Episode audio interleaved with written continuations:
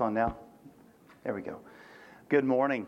I want to welcome everybody here this morning. Uh, the praise team did a marvelous job leading us in worship this morning. Amen. They really, really did. You guys, we can tell you guys put a lot of, of effort into that. I want to uh, begin this morning by wishing all of you who are mothers a very, very happy Mother's Day. Um, and if you would allow me to do so, I would love to just take a moment and honor you. Um, if you are a mother, or, and I'm going to add this too because this is just as important, if you are a mother or if you have served in the role of a mother figure to someone else, would you please stand? If you are a mom or a mother figure, would you please stand? Give these ladies a big round of applause. Thank you. Alan, am I at a good spot for that echo? Need me back up some? On the stage. Okay, we're going for a walk, folks. We'll just come up here then. All right. Is that better? Now turn me up. Okay. Let's try it again. Good morning, everybody. All right. Okay. Um, I tell you, this this is my first, um, very first Mother's Day sermon here. Uh, I'm I'm so honored. I tell you, a long time ago, I remember, Tiffany, you'll remember this, when I was uh, a young preacher just starting off. And I tell you what, when you're 22 years old and you're preaching a Mother's Day sermon, man, you have no idea what to talk about. You really don't. So I came out, I remember my first few years, my, my perfunctory Mother's Day sermon was Proverbs chapter 31. Ladies, have you ever heard a Mother's Day sermon on Proverbs 31? Raise your hand. Okay. Um, the, you know, and I'll tell you too, a lot of times I would preach a Proverbs 31 sermon and, and um, I didn't know it, but I, people would come away, ladies would come away with feeling inadequate. Man, how could I measure up to that lady that's talked about in Proverbs chapter 31?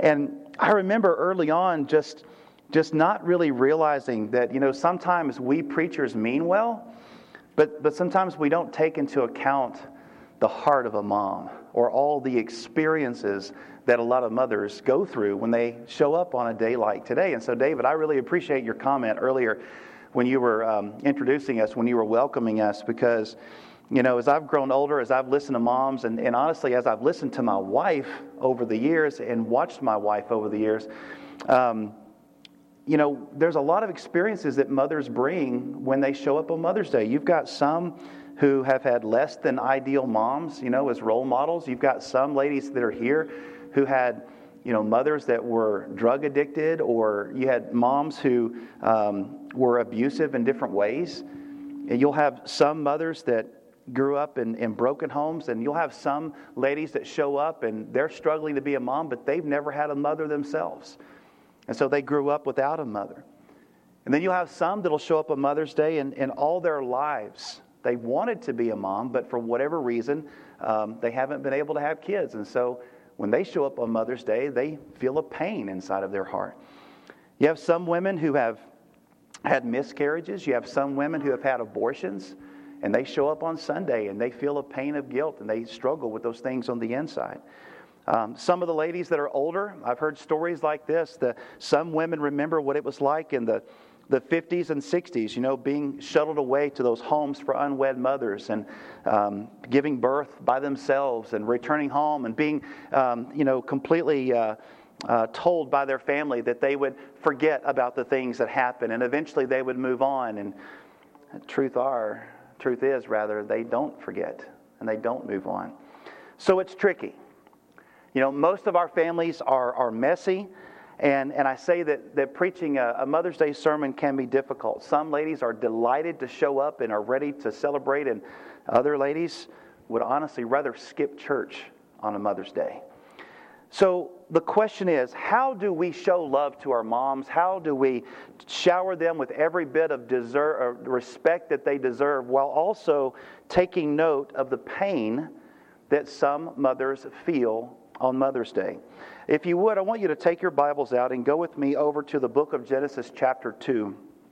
Because for this morning, what I want us to do, and, and, we could talk about so many different things, but as I was praying this week and thinking about the message for this morning, the highest praise that I think that we can give a mother, The highest praise I believe that we can offer mothers on Mother's Day is not in all the things that mothers have accomplished or not accomplished, although we could do a whole sermon series on that.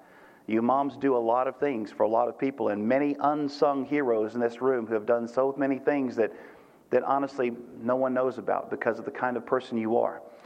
But I think one of the greatest praises that we can give a mother on Mother's Day is to look at the scriptures and see the value that God Himself places on mothers. The value that God Himself places on mothers. In Genesis chapters 1, 2, and 3, is this on? Okay, that one's not on. All right. In Genesis chapters 1, 2, and 3, you see the original intent for man and woman right this is the where we go back to the garden of eden this is the very beginning when god creates man and woman and he gives them the roles that they are to play in the world we, we get to chapter 1 and we get a glimpse of what the world looked like before sin came into the equation I want you to read Genesis chapter 1, verses 26 through 28 with me. It's up here on the screen.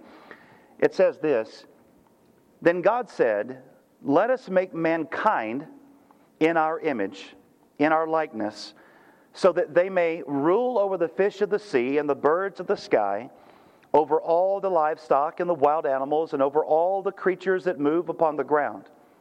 And so God created mankind in his own image. In the image of God, he created them. Male and female, he created them. God blessed them and said to them, Be fruitful and increase in number, fill the earth and subdue it. Rule over the fish of the sea and the birds of the sky, and over every living creature that moves upon the ground. Now, there's a lot of things we could talk about in the text, and I don't want to get too theological this morning, but, but there's two really important things that I see there when it talks about men and women. The first is that both men and women together were created in the image of God. That's the first thing you see. It's not that man is the image of God. He does image God, but he does not image God perfectly. Woman also images God, but she alone, in her individuality, does not image God perfectly. It's when man and woman come together in that union, in that covenant, in that marriage, when they love each other as to use New Testament language, as Christ loved the church, in that union together, they are an image of God. Does that make sense? Okay? So that's the first thing. They rule or they image God together. And secondly, in Genesis chapter 1, you'll also notice that God did not just tell the man to rule over all creation, He told the man and the woman together to rule over all creation. There's no sense in Genesis chapter 1 that one is superior and that one is inferior. Sometimes you hear that, but that's not anywhere in the text. So, together, they image God as they both exercise their authority to carry out God's divine mandate of being fruitful and multiplying and having dominion over all the earth. That's Genesis chapter 1. And then we come to Genesis chapter 2. In Genesis chapter 2, God gives us a, a little bit more of a detailed account of the creation. And uh, it says this Genesis chapter 2, beginning at verse 16. It says, And the Lord God commanded the man, You are free to eat from any tree in the garden, but you must not eat, eat from the tree of the knowledge of good and evil. For when you eat from it, you will certainly die. And the Lord God said, It's not good for man to be alone. I'll make a helper suitable for him. Now, the Lord God had formed out of the ground all the wild animals and all the birds of the sky and he brought them to the man to see what he would name them. And whatever the man called each living creature, that was its name. So God gave names to all the livestock, the birds of the sky, and the wild animals. But for Adam, no suitable helper was found. And so the Lord God caused so the Lord God caused the man to fall into a deep sleep, and while he was sleeping, he took one of the man's ribs and he closed up the place with flesh. And then the Lord God made a woman from the rib whom he had taken out of the man, and he brought her to the man. And the man said, This is now bone of my bones and flesh of my flesh. She shall be called woman, for she was taken out of the man. And this is why a man leaves his father and mother and is united to his wife, and they become one flesh. Adam and his wife were both naked, and they felt no shame. Now, again, there's so many, many things that we could talk about, but I just want to glean a few very important points out this morning. Here's one very important point. Number one, man is inadequate and incomplete without the woman. Did you catch that in the text? If you notice in verse 18 that God Himself said, It's not good for man to be alone. When you go through the Genesis account, remember, I'm not going to go through it all over again, but over and over and over again, God creates this and it's good. He creates this and it's good. He creates this and it's good. He gets all the way. He creates Adam and he, he, he there's something missing. Because when you get to Adam, he says there's something that's not good. And what's not good about Adam? The woman's not here yet, right? It's not good because there needs to be a woman. And this is the, the, the, first time he says that something isn't good. So, the reason why I entitled this lesson The Crescendo of All Creation is because, ladies, when you think about it, you were the very last thing that God created in all of his creation. And it was, Maxanne, I want to point at you because you got this big smile on the face. It was only until Maxanne was created in this world that God said, It is very good. It is very good. You didn't know God thought that about you, didn't you, Maxanne? No. But the same goes for every one of you ladies. Here's what's amazing about this. When you look at that all of creation itself was not complete in God's eyes until he had made the woman. Now, why do I say that? I say that because, ladies, that means that there is something very, very special about you. You know, a, a, colloquial, a modern way of saying it is there's, there's something that, that only you can bring to the table that we as men can't do. And that's a gift, that's a quality that God has given you for the blessing of, of your family and for the blessing of those around you and for the glory of God. So that's one thing that I, that I thought of when I was reading the text when God created mothers. Another thing that I, that I thought about is that this helper that's talked about in the text, and by the way, if you have your Bibles and you like to mark in your Bibles, take your pen and underline those words suitable helper or helper. It's, it's different in different translations. That's a really hard word to translate from the hebrew. And i'm going to share something with you in a moment ladies that i think is going to bless you because nine times out of ten when i talk to ladies they've never seen this before but adam's helper whatever that means and we'll talk about that in just a moment could not be superior and could also not be inferior. Did you notice that when God created the woman, He created her out of what? His side.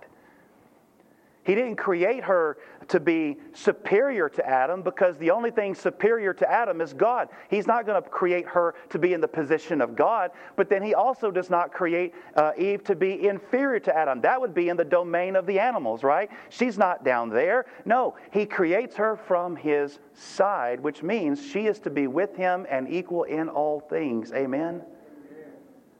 There's an old Jewish rabbi uh, that taught that since before the time of Jesus that God's choice of the rib is significant because if God had made the woman from Adam's head, that would mean that she would rule over him. If she had come from his feet, that would mean that he would rule over her. But God made her from his side, which meant she was to be close to his heart, side by side. Then, thirdly, the third thing that I want to point out from the text is this right here. Let me go back. Woman was created to be a suitable helper for the man. Now, pause for a moment. When we think of a helper, what do we tend to think of? I've always kind of felt, I've always kind of feel a little uncomfortable with that translation because when we think of helper, we tend to think of, oh, how cute, mommy's little helper, right? Or if we think about it in the business sense, what is a helper? If, if, if you're a plumber and you've got a helper, what is the helper? Do you, do, you, do you defer to the helper more or defer to the plumber more? No, the plumber is the one who has the wisdom and the experience. The helper is just the kid that's carrying the tools, right? That's how you and I tend to think of the word helper, but that's not, listen to me, that is not what the word means in the Hebrew. The word in Hebrew is the word ezer. Now, I'm going to give a little Hebrew lesson this morning. I want everyone to say the word ezer. Ezer. Okay. Let me tell you a little bit about what this word means. The word Ezer does not mean any type of insubordination whatsoever. In fact, let me give you a few examples of how this word Ezer is translated in other places in the Bible. Here we go. And, and I'm going to dedicate this next portion to my young daughter, Chloe. I want you to pay attention to this, okay? This is who God made you to be, too. There is no one like the God of Jeshurun. That's another word for Israel. There's no one like the God of Jeshurun who rides on the heavens to help. Ezer, you, to help you on the clouds of his majesty. Deuteronomy 33, verse 26. Deuteronomy 33, verse 29. Blessed are you, O Israel. Who is like you? A people saved by the Lord. He is your shield and Ezer. Say it with me. Say Ezer and your glorious sword. Your enemies will cover before you, and you will trample down their high places. Say it with me. Here we go. We wait and hope for the Lord. He is our Ezer, our help and our shield. Here's a couple of more. Psalm 89 19. Once you spoke in a vision to your faithful people, and you said, I have bestowed Ezer, strength, on a warrior I have exalted a young man from among the people. Here we go, twice in Psalm 121, verses 1 through 2. This is the last verse. A song of ascents. I lift my eyes to the hill, hills. Where does my Ezer come from? My comes from the Lord, the maker of heaven and earth. I could go on, but do you see a picture starting to form here in the text? Because when you go through 21 times, the Old Testament word Ezer appears in the Old Testament twice in Genesis for the woman, three times for the nations that Israel appealed to for military aid. They went to them for help, for supplies, for provision, for them to be their helper in battle. And here's the shocking part 16 times the word is used for God as Israel's helper. Is there anything inferior or insubordinate about the word Ezer? No.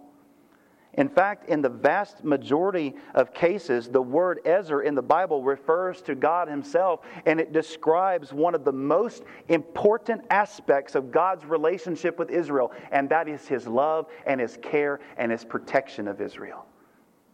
And that's what the word connotates. That's what the word means. So when God calls Eve Ezer, he's not saying that Eve is subordinate to Adam or that women are subordinate to men. If that were the case, then when God refers to himself as Ezer, then that would mean he's referring to himself as being subordinate to Israel. That makes no sense, does it? No. So what does the word mean? The word it means a rescuer. It means a liberator. It's a word that has a strong military uh, connotation to it. Again, referring to God's help of Israel, it refers to God as their shield, their defense, standing watch over his people. There's, this is the one who comes alongside and fights for you, fights for the family, fights for the good things that God wants in our lives. Guys, I tell you what, when you put it all together, I mean, you realize that what God was really saying, it's not good for man to be alone. I'm going to create another human being that will completely fulfill what it means to image me and all of my qualities, and I will complete him by making a complement that's suitable for him. Isn't that amazing? What you get when you put all these ideas together is, ladies, moms, you were created by God to be a divine warrior for his glory. You were created by God to be a divine warrior for His glory. There are certain qualities that only a man can reflect and image God, but there are just as many qualities that only a woman who is surrendered to the Lord can reflect and image God. And God has created you, ladies, this morning. He has created you to be right alongside your husband as man's complement, completing what is lacking in man alone to carry out God's will upon the earth. Isn't that amazing? What an incredible mandate. What an incredible quality that God sees you. Now, I realize man doesn't see uh, things the same way. Most of our history, I would dare say that most of our theology when it comes to women does not come out of Genesis chapters 1 and 2, it comes out of Genesis chapter 3. And I think that's the wrong place to pull our ideas. Perhaps this is why, when you turn over to the Gospels, you see uh, Jesus treating women in such radically different ways. Why? Because he knew the value of a woman, he knew the value of a mother. See, the culture of the first century was uh, a, lot, a lot like culture has been for many, many centuries, and that is male dominated, where a woman's place in the first century was in the home. Uh, you know, a woman was the childbearer. She was the cook. She was the janitor. She was the one that was to maintain a hospitable home. She was never uh, asked anything about religious matters. Uh, her value or her input was not valuable. She was certainly never asked anything about civil matters or judicial matters. And men could pretty much divorce a woman for anything that they wanted to divorce her for in the first century. When it came to religious practices, women were pretty much overlooked. They were thought of as unimportant. In fact, Rabbi Eliezer, which is a Jewish rabbi from the first century, had this to say about women. He said, Rather should the word of the Torah be burned than entrusted to a woman. Ouch. So, in that climate, Jesus comes along and he turns these cultural expectations on their head and he refuses to treat women as inferior. In fact, whenever you see Jesus interacting with women in the Gospels, Jesus always, always, 100% of the time, treats women with respect, recognizing their dignity and their desires and their gifts. For example, think about this. I just just pulling a few out here. How did Jesus see women? Well, Jesus would talk to women in public all the time. You know, I think about the story over in John chapter 4 with the woman at the well in Samaria. If you think about it, Jesus broke two cultural traditions that day. Not only is he talking to a Samaritan, which was taboo because the Jews and the Samaritans did not talk with each other, they didn't like each other because of racism, but there was another reason too, and that is uh, you don't talk to a woman in public. That was risque. That was something that you, again, do not do. And what does Jesus do here? Not only does he reveal to her that he is the Messiah, but he also calls her to be the first person to take the message of the gospel back to Samaria. Isn't that amazing? Just one example. Here's another one. Jesus not only spoke to women in public, which broke tradition, but he also showed them respect and compassion. There's this other story that takes place in the book of Luke, chapter 8, verses 43 through 48. And if you remember, in Luke chapter 8, there's this, this person named Jairus. He was a synagogue official, and he had a daughter that was sick and that she was about to die. And he begs Jesus to come and to, uh, to heal her. And so Jesus is on the way, and there's this woman in the crowd that, that meets him. Now, this woman who has had a hemorrhage of blood for 12 years. And if you know about the law, then this put her in a state of being unclean. So not only is she a woman, not only would you not just grab somebody out of the crowd, a rabbi, a Jewish rabbi. A woman would never go and touch a man without permission or anything like that. And secondly, she has an issue of blood, so she's unclean. So again, Jesus is breaking two very powerful cultural taboos here. And when um, she touches Jesus, he turns around. She cowers down. She's expecting Jesus to be upset and angry and say something judgmental to her. And what does Jesus do? He looks at her and he says, My daughter, your faith has made you well. He shows her love, he shows her compassion, and she shows her respect. And then finally, I just want to point out this one last thing. In Luke chapter 10, verses 38 through 42, you have the story of Mary and Martha. And you remember why Mary's so upset at Martha? Mary's upset with Martha because Mary has very traditional views of women. Her job should be in the kitchen with her. But when she gets upset and goes around slamming those pots and pans in that kitchen looking for her sister, when she comes out in that living room, what does she see? She says, Martha sitting down at the feet of Jesus. By the way, that is a very important phrase because in the first century, to sit at the feet of a rabbi meant that you were a disciple. Well, guess what, ladies? In the first century, you were not allowed to be disciples of a rabbi. And so she says, Get up, don't you know you're supposed to be helping me out in the kitchen? And Jesus says, You will not take this away from her because what she has is the right thing. In other words, Jesus is inviting women to be learners and disciples of his. There's so many more examples we could look at. But the bottom line is, is that Jesus knew the value of women because he was the one that created women. He was the one in the book of Genesis, chapter 1 and chapter 2 and chapter 3, that was there with Adam that day when he created that suitable, suitable helper that would complement Adam. He knew the value of a woman,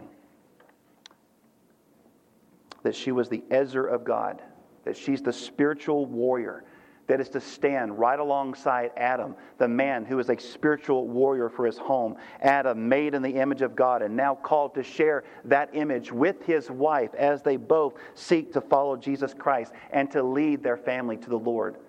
What a powerful thing. You know, God Himself often appeals to these qualities as well that are unique to women in Scripture. A lot of people don't realize this, but God often refers to Himself with feminine attributes. David, you mentioned one a little bit earlier, but I just want to mention a few up here on the board. God comforts His people like a mother comforts her child, Isaiah 66 13. God cares for His people like a midwife that cares for the child that she just delivered, Psalm 22 9 through 10.